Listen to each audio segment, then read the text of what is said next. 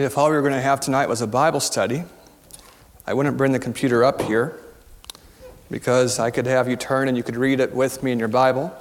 But tonight I want to share with you some things from the testimonies, and I don't suppose that you have them with you. And, um, and I don't have them right here, so that's why this is up here.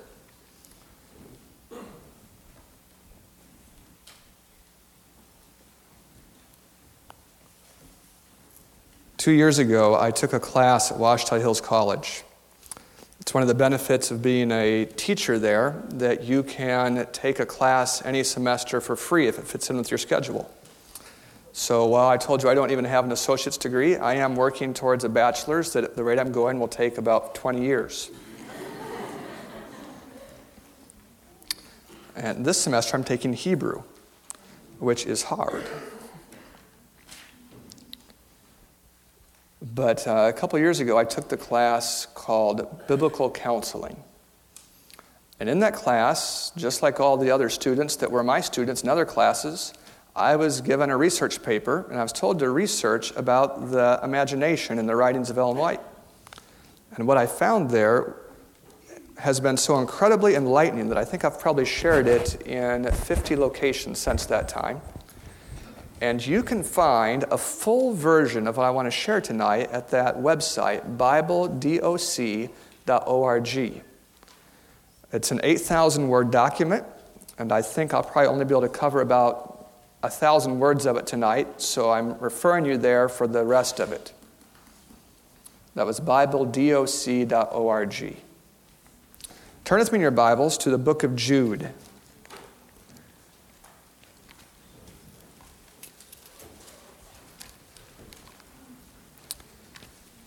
Jude.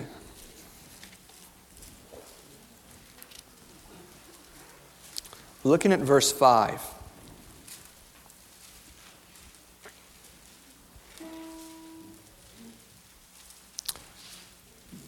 Just before Revelation. I will therefore put you in remembrance, though you once knew this, how that the Lord, having saved the people out of the land of Egypt, afterward destroyed them that believed not. I hope that verse reminds you of Ezekiel 20. That's what we talked about in our last talk. But it's so concise that it highlights an idea that you might not see in Ezekiel 20 or think it through there, and that is that God, the very same people that He saved, He later destroyed those same people. Isn't that a solemn thought? That he saved them and a little bit later destroyed the same class.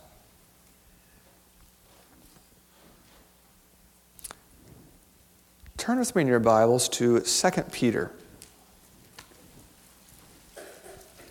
2 Peter in chapter 1. Jude said, I'm going to tell you something that you once knew.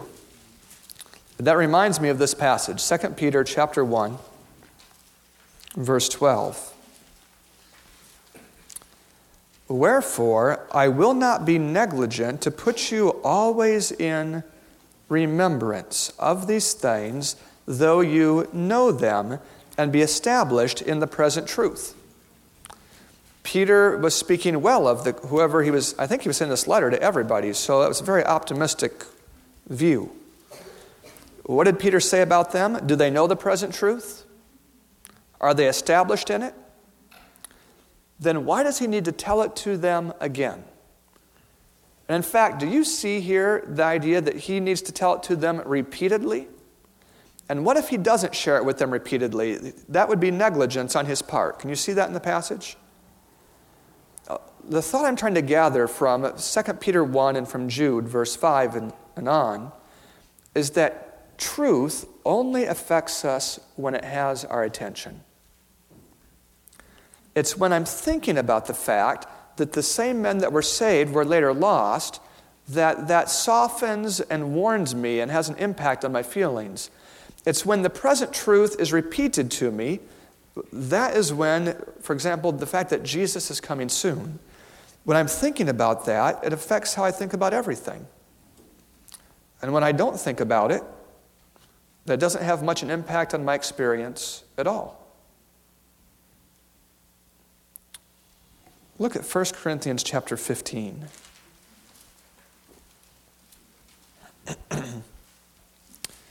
1 Corinthians chapter 15 and looking at verse 1.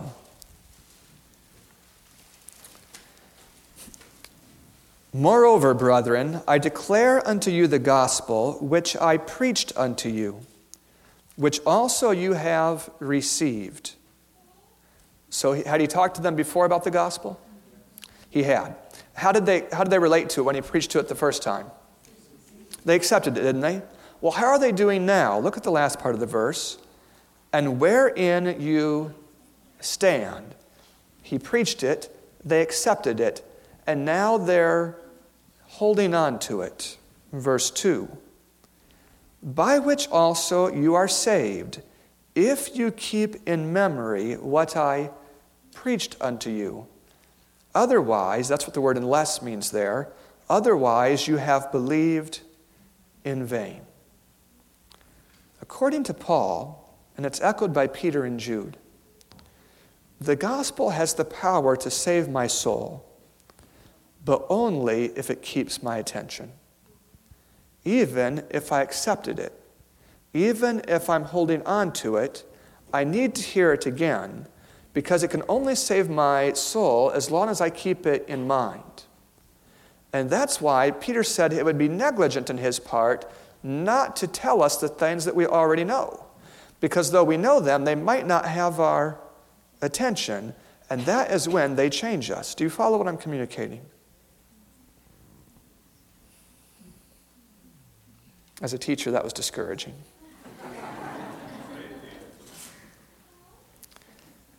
How many of you really are following and just didn't nod your head? Thank you. Okay.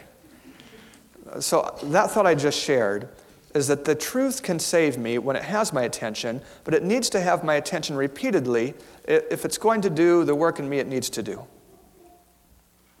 Turn back to 2 Peter. 2 Peter chapter 1. And we're glancing at verses 2 and 3 and 4. Let's work backwards through that. Look at the end of verse 4. Do you see there where it says, having escaped the corruption that is in the world through lust? So let's turn it into a quiz question. How is it that the world is being corrupted? That's it. And corrupted means it's getting worse, if we just want to use a simpler phrase. The world is getting worse because of love. I almost said love. Lusts. Because of lusts, because of its appetites and desires, the world is getting worse. And the verse looks like, in the last half, that many people are stuck into this process. The world isn't the dirt, it's the people. And if the world is getting worse, then the people in the world are getting worse. And can we escape that corruption according to the end of the verse? We can't. So the how is in the first half of the verse. It's by the precious promises, particularly by partaking of the divine nature. The promises are how I partake of the divine nature. And if I have the promises, I can escape the corruption. Said simply, things are getting worse. People I know are getting worse. I can escape getting worse myself. How do I escape getting worse myself? It's by having Jesus living inside of me by his promises. But look back at verse 3. We have to do that because verse 4 starts with the word whereby. Verse 3 says, according as his divine power has given us all things that pertain to life and godliness. So his power gives me things that I need for living and for living godly. I don't see anywhere in Scripture any evidence that those things ever come apart from each other, but I get all the things I need that way through, what does it say in verse 3? Through the knowledge of him that called us to glory and virtue. It's by the knowledge of God. By the knowledge of Him is how I get everything I need to live a godly life. It's by a knowledge of Him that I get access to the divine promises. Look at verse 2. Grace and peace be multiplied unto you through the knowledge of God and of Jesus our Lord. What these verses say is, is the idea of John 17 That is, life eternal is to know thee, the only true God, and Jesus Christ, whom thou hast sent. But the idea is that it's by knowing Jesus that I get access to his divine power inside of me. And if I have that divine power inside of me, that's how I escape the world. And what's going on with the world? It's getting worse. I escape that through the knowledge of God. I've said this like three or four times, and I intended to, because truth only affects us when it has our attention. Turn with me in your Bibles to 2 Corinthians chapter 10.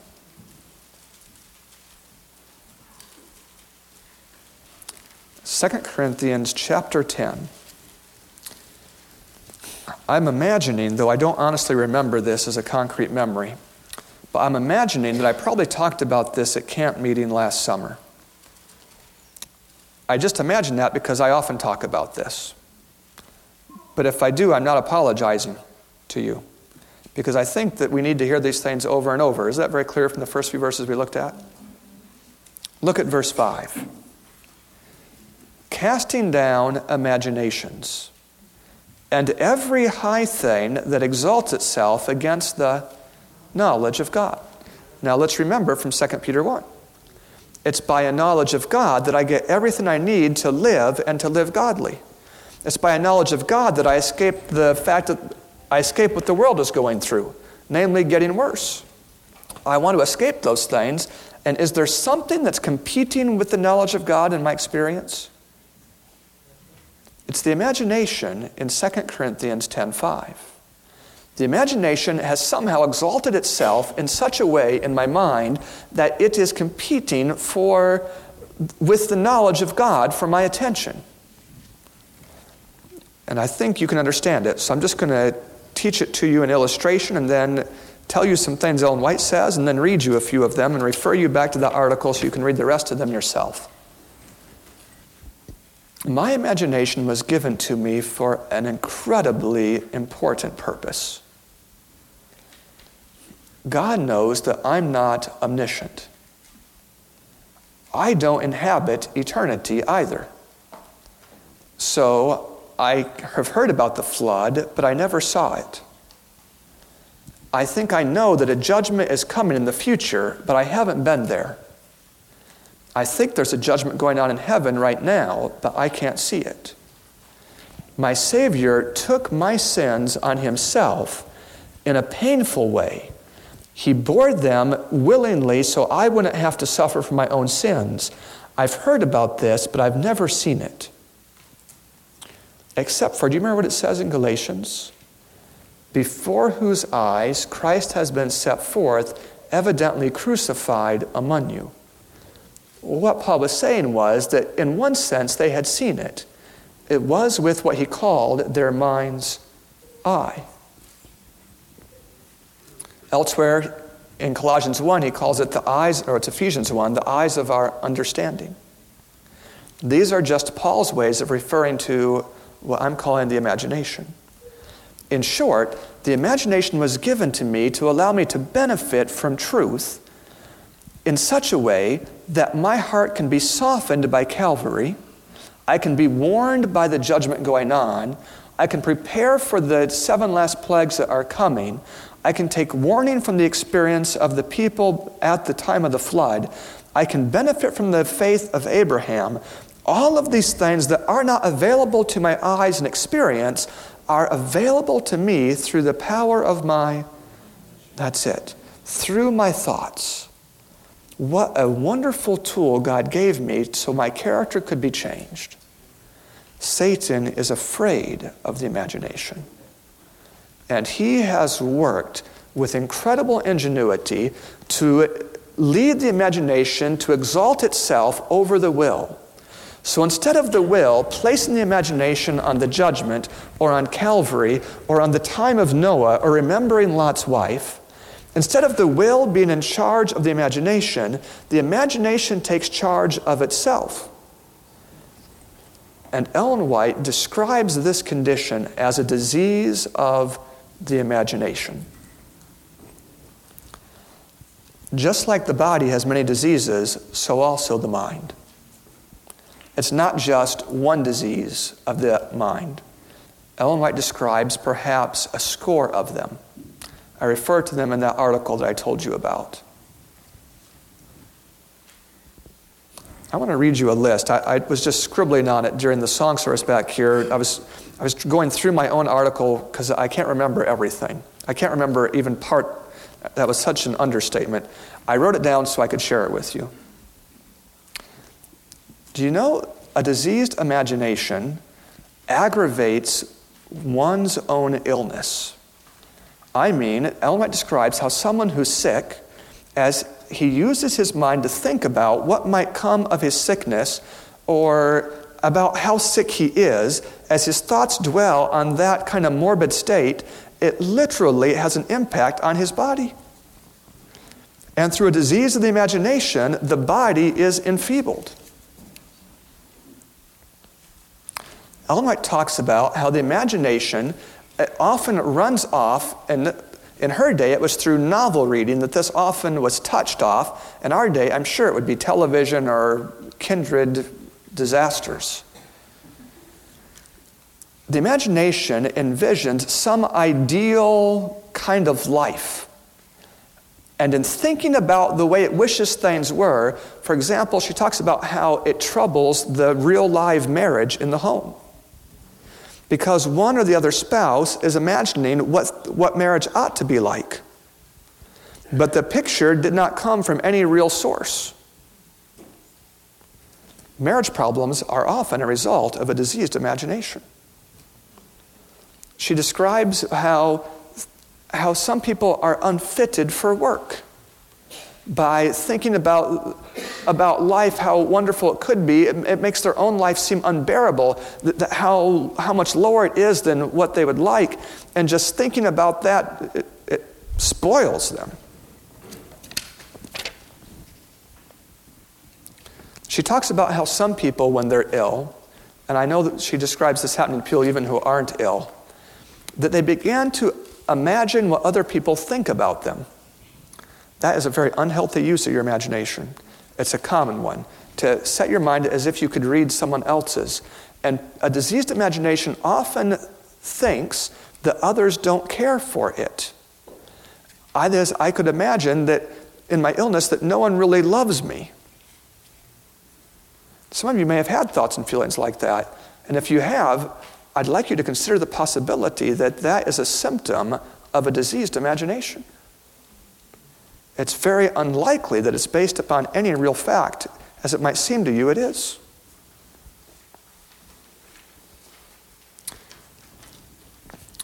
Many times, preachers touch off diseases of the imagination when in religious work they make appeals that appeal to the imagination. That is, in their appeals, in the use they make, for example, of stories, Ellen White describes these kind of appeals, how they affect the imagination. The, the imagination gets excited and it, in, and it responds emotionally to those kind of appeals, but then there are two negative effects. First of all, the commitment doesn't end up lasting. But second of all, the imagination doesn't need much encouragement to head off on a trip of its own.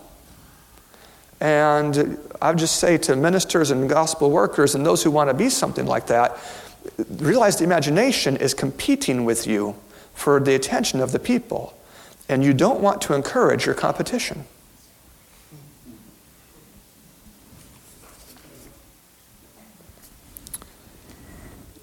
That sin that Ellen White calls secret vice. And what usually goes with it, fantasizing is perhaps one of the most common and easy to recognize disease of the imagination. And perhaps surprisingly to some very discouraged males, Ellen White distinctly describes how to be free and cured of that disease. I, want to read, I will read that statement to you tonight before we're done. I'll read that one.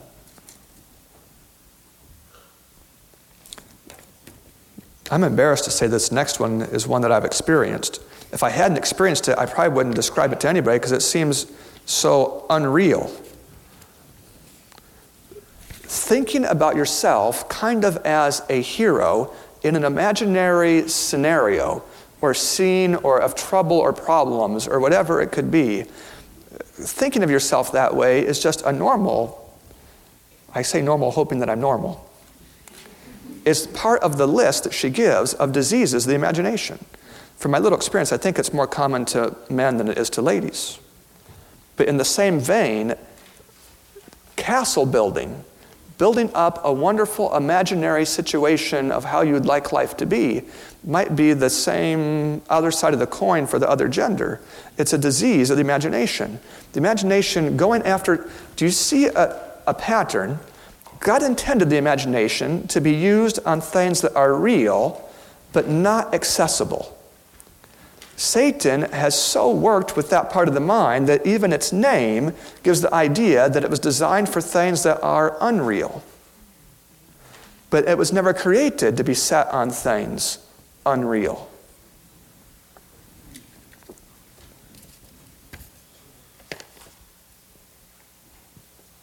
So Ellen White describes how some people imagine that they are poor when they aren't really poor. They imagine that they have needs. She talks about health paranoia and even health superstition as diseases of the imagination. The extreme cases of these, I think, are kind of famous, and we, we talk about it. Um, the word isn't coming to me right now, but I don't even want to use it in case someone here has been accused of having it. But from what I've read, what she says, it's a very common illness where people imagine that certain circumstances will make them sick, for example. Like going outside in the cold. She described people who are afraid if they had a window open that it would make them sick. And she describes that as a disease of the imagination that makes them sick.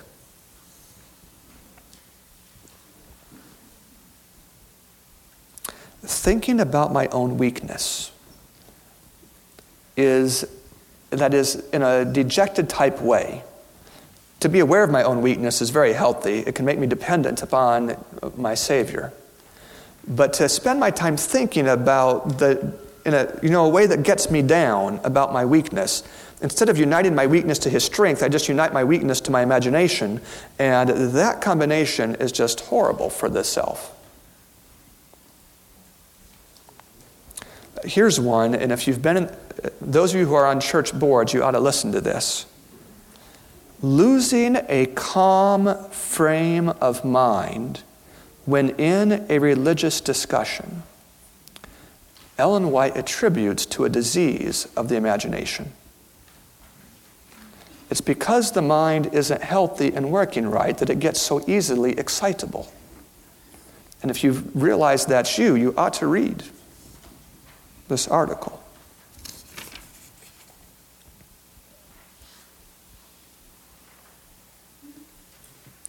Maybe that's enough telling you about problems, and I should just start reading you some incredible statements. You could gather some of the material in these statements, even if we never read it, just from the Bible study we had earlier. I mean, what should the mind be placed upon? Wholesome scenes. Power, the Bible, for example, thinking through the stories of the Bible and imagining scene by scene the things that are there, that's exactly what the imagination was given for. That's, that's the tool, that's how it's to be used. I'm not going to give you the references here because almost every reference is from the second volume of Mind, Character, and Personality, the chapter called The Imagination. And so, yeah, you can find them all yourself or go to the article where all the references are there. Few realize that it is a duty to exercise control over the thoughts and imaginations. It is difficult to keep the undisciplined mind fixed upon profitable subjects but if the thoughts are not properly employed, religion cannot flourish in the soul. The mind must be preoccupied with sacred and eternal things, or it will cherish trifling and superficial thoughts. Someone's chafing and th- saying he should give the reference. So that's page 587, and everything else I read is from the three or four pages after that.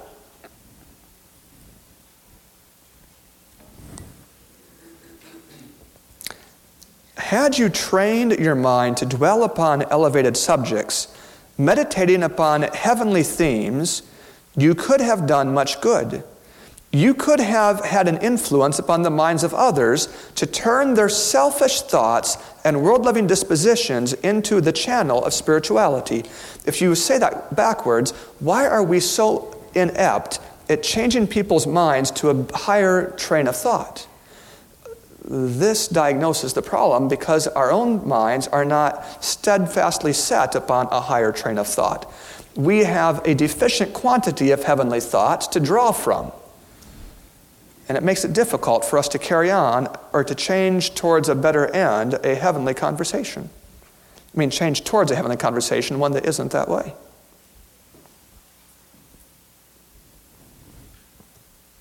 I'm going to find for you that statement about dealing with immoral thoughts.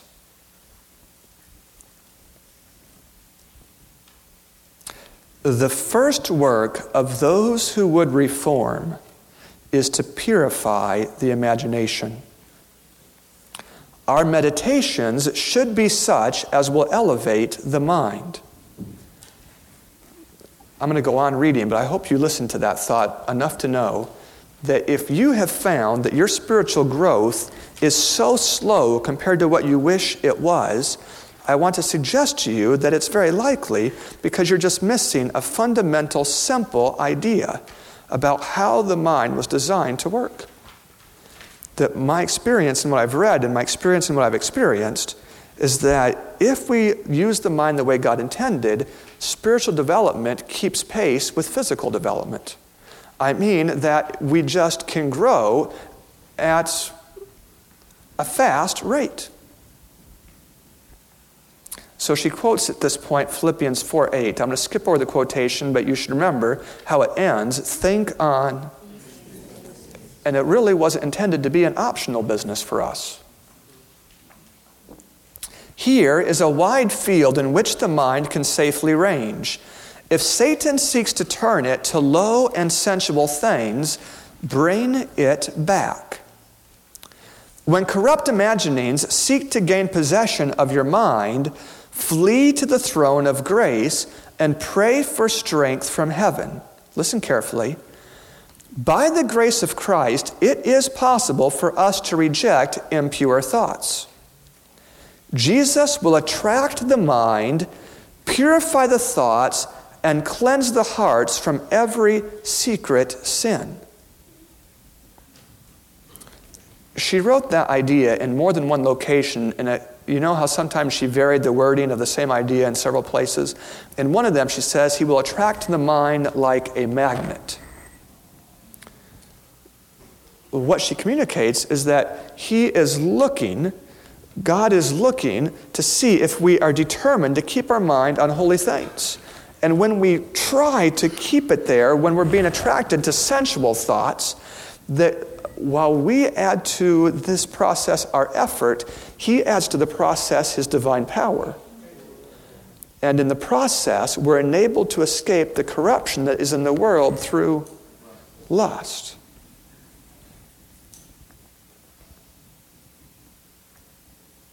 This next one is particularly easy for those that live in this part of the United States. The burden of sin, with its unrest and unsatisfied desires, lies at the very foundation of a large share of the maladies the sinner suffers. Christ is the mighty healer of the sin sick soul.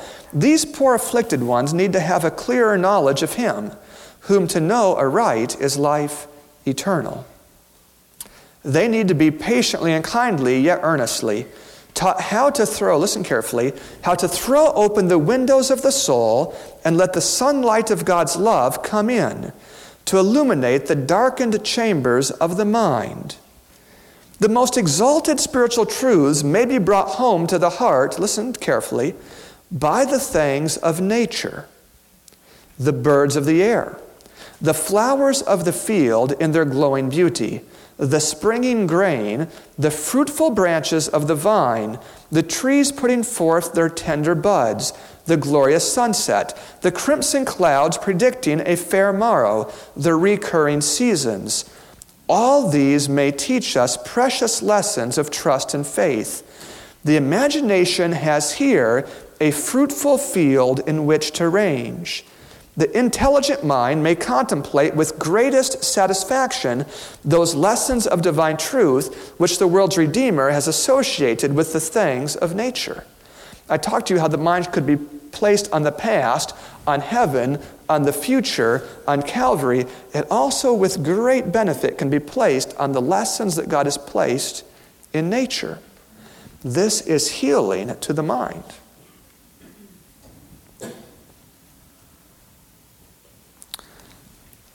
There's just far too much here for us really to summarize. I think instead of reading you more, I'm going to tell you just a bit more what's there and then leave it with you to go after it. It's worth your going after. I've had in my last few years of teaching, I've been teaching 19 years. I've had in my 19 years of teaching a number of students who struggled with schizophrenia. I think some of you in a group this size, probably some of you have relatives that have this illness. Schizophrenia is just one of the most commonly understood, it's not understood, one of the most commonly named and diagnosed diseases of the imagination. And I tried some things I found here, and I found them to be honestly helpful, even with the advanced case. Am I saying I hope you're following me. I think most of you have a diseased imagination. And I'm using schizophrenia as an example of how God's principles even work with advanced illness, only as a way to encourage you to try it with the moderate diseases that we're facing. Do you know that Ellen White describes how working with the hands is excellent for the imagination? How that being primarily a brain laborer is not good for the imagination?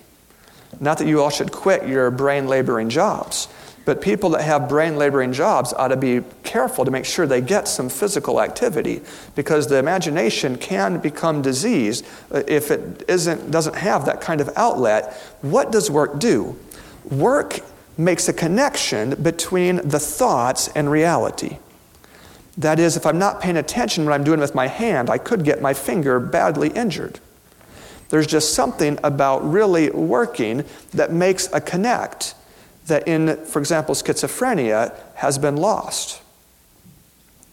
So that I have two students, one named Chadwick, I probably shouldn't say their names. One that I just mentioned his name and I shouldn't have, and another whose name I won't mention because I shouldn't. One of these I once had to take to a mental hospital because of the state of disease of his mind. I mean, I couldn't take care of him any longer where I was.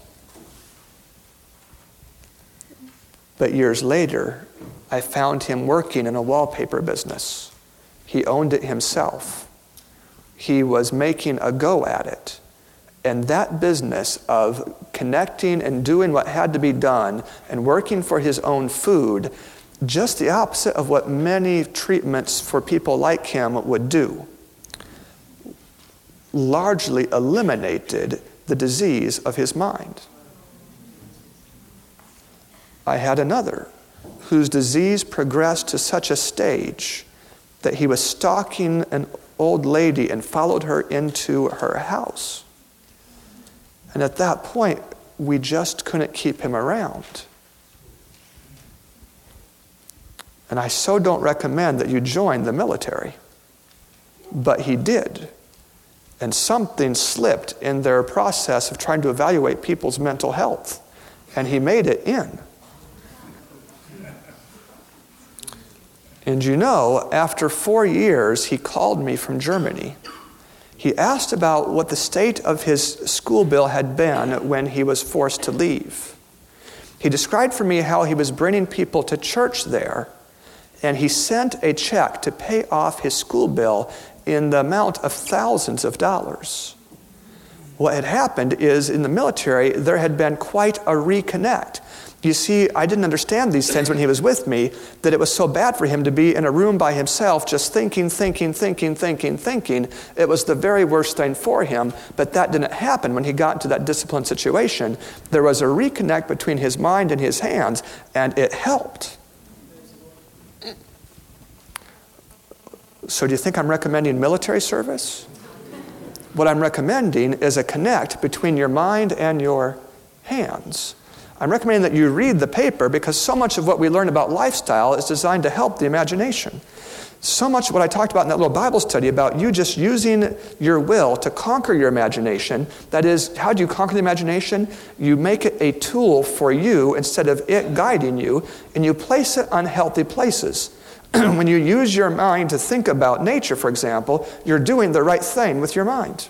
You've cast down your imagination to where it ought to be.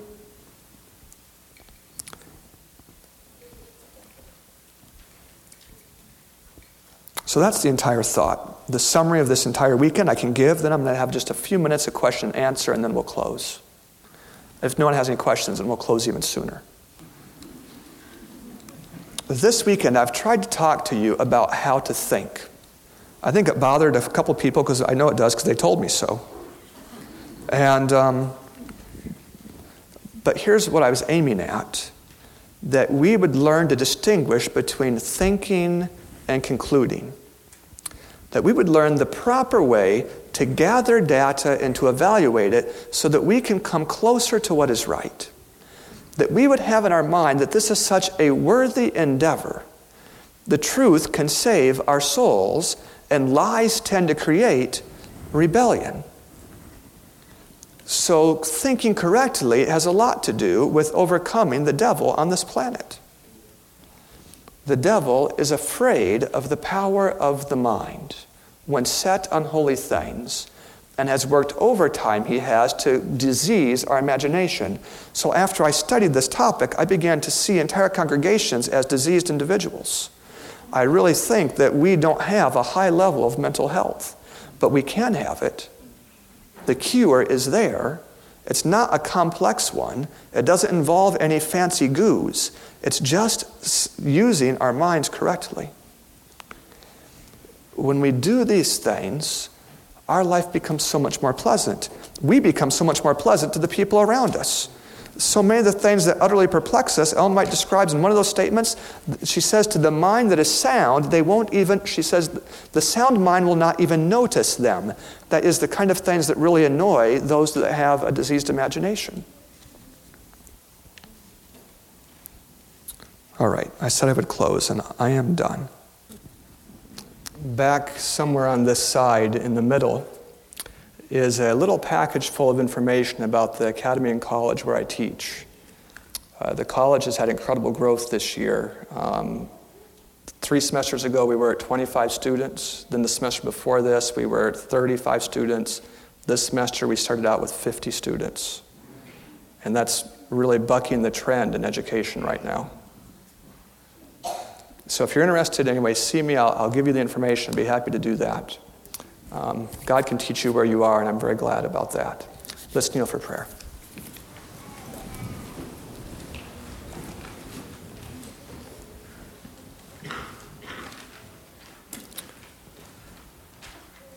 Our Father in heaven, I ask that you would fulfill your promise, that you would finish the work that you started in us. I ask that you would lead the very souls with the greatest need to that website. Really, to the counsels that you penned through Ellen White, to find their cure for the diseases that plague our mind. And I ask for each young person here that you would find a way to lead them to a maturing process that would not include a rebellion against you and your truth. I ask for these gifts because we need them. And in the name of Jesus, amen.